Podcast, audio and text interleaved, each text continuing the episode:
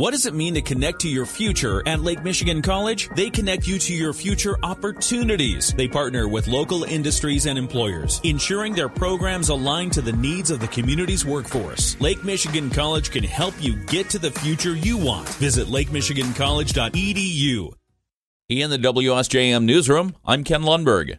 A 30 year old man has been arraigned on nine felony charges after he was found in South Haven last week with a 14 year old missing girl out of Washington state. Van Buren County Sheriff Dan Abbott said on Friday his office was contacted Wednesday by the FBI, which had been investigating the case. It identified a suspect that had communicated online with the 14 year old victim and brought her to South Haven in early January.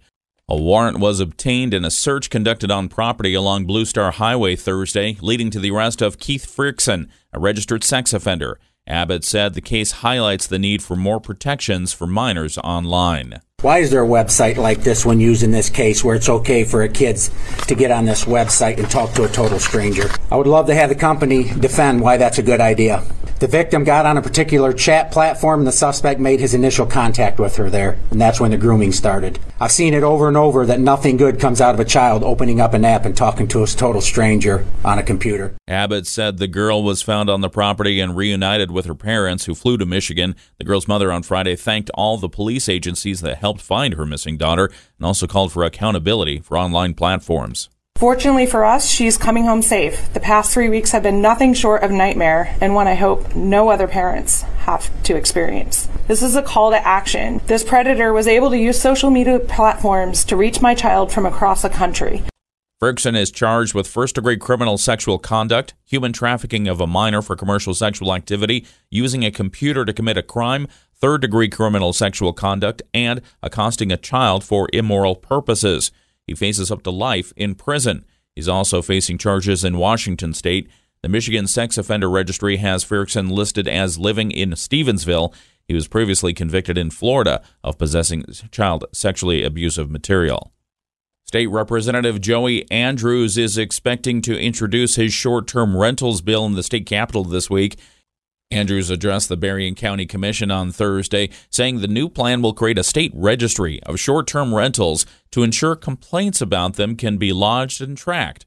Andrews said the goal is to give communities as much control over short term rentals as possible. It creates a bunch of explicit authority for the local governments to enforce their zoning and regulatory ordinances on short term rentals. So if there's noise ordinances being violated or occupancy being violated, it gives explicit power to the local units of government to enforce those ordinances, revoke licenses if need be. Andrews said local ordinances could more easily be enforced. Plus, the registry will raise money that will go back to local governments through a 6% excise tax on short term rentals if the local governments choose to opt in.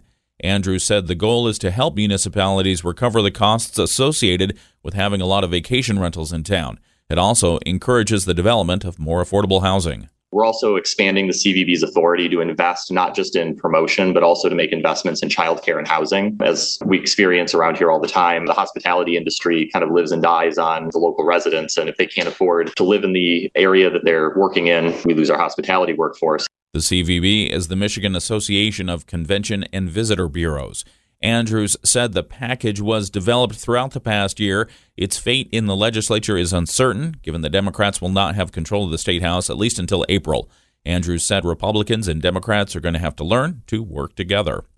The Michigan Department of Labor and Economic Opportunities Office of Global Michigan has announced $738,000 in grants for 17 ethnic and community based organizations around the state to help them strengthen infrastructure and build capacity.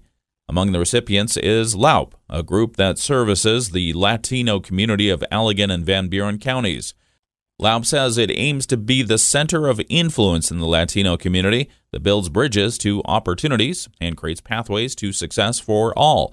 The state grants announced Friday are intended to help grantees focus on growth and sustainability of their organization structure, build on needed programming, and expand their collaboration and outreach efforts. LEO says that serving many different newcomer populations, the ethnic and community based organizations ensure individuals and families have the resources they need to reach their full potential in the state. Also receiving funding is Empowering Youth Global Connection, which serves Allegan and Ottawa counties. The Michigan Department of Transportation is reminding drivers to weigh in on how Michigan can pay to maintain its roadways. MDOT launched an online survey to gauge how people might feel about dropping the gasoline tax in favor of a fee based on miles driven.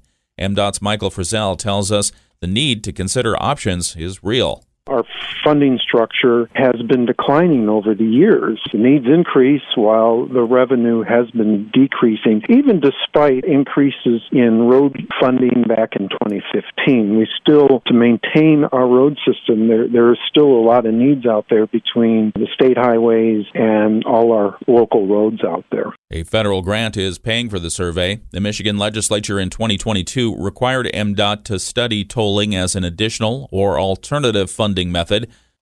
Both the legislature and the governor's population council suggested a further look into changes. However, Frizzell notes no such policy changes are being considered by the legislature at this time. We have a link to the survey at our website, WSJM.com, so you can let MDOT know what you think. The winners of this year's Neighbors Organizing Against Racism John Lewis Good Trouble Awards have been announced ahead of this month's Michigan Black Summit to be held at Lake Michigan College. Neighbors Organizing Against Racism Director Trenton Bowens tells us the awards are given to those who have made a positive difference in the community. Among the winners is Virgie Rollins, a Benton Harbor native who stands as the chair of the Democratic National Committee Black Caucus how can we have a Black Summit without giving a legacy award to someone who's paved the way for people like us? Also receiving awards, Stephanie Vandenberg Harvey, the Community Relations and Foundation Giving and Compliance Executive at Whirlpool. She's been instrumental in many of Benton Harbor's community projects, including the development of the Emma Jean Hull Flats, Union Park revitalization, and the dedication of June Woods Park.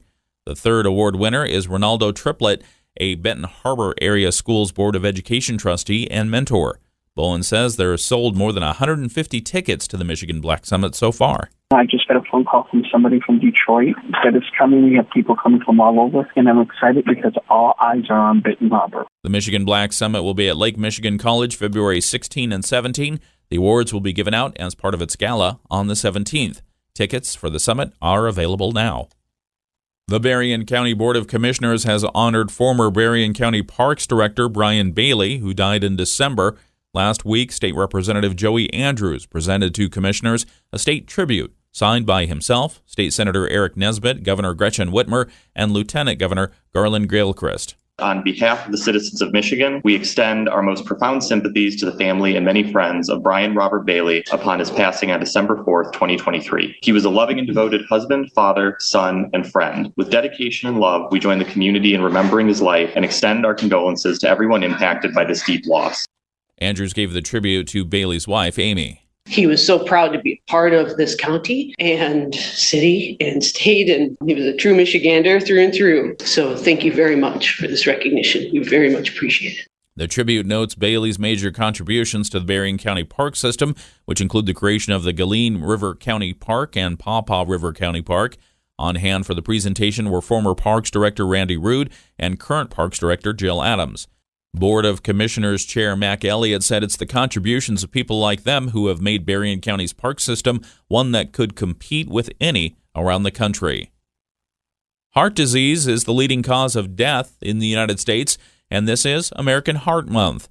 Blue Cross Blue Shield of Michigan Chief Medical Officer Dr. Jim Grant says there are plenty of things we can do to prevent heart disease. Maintain a good diet. A balanced diet doesn't need to be restrictive or difficult it can, you know, it can include lots of things: fruits, vegetables, nuts, fish, poultry, chicken, turkey, whole grains, and you know, vegetable-based oils. Grant says everyone should also exercise, maintain a healthy weight, manage chronic conditions, and not smoke.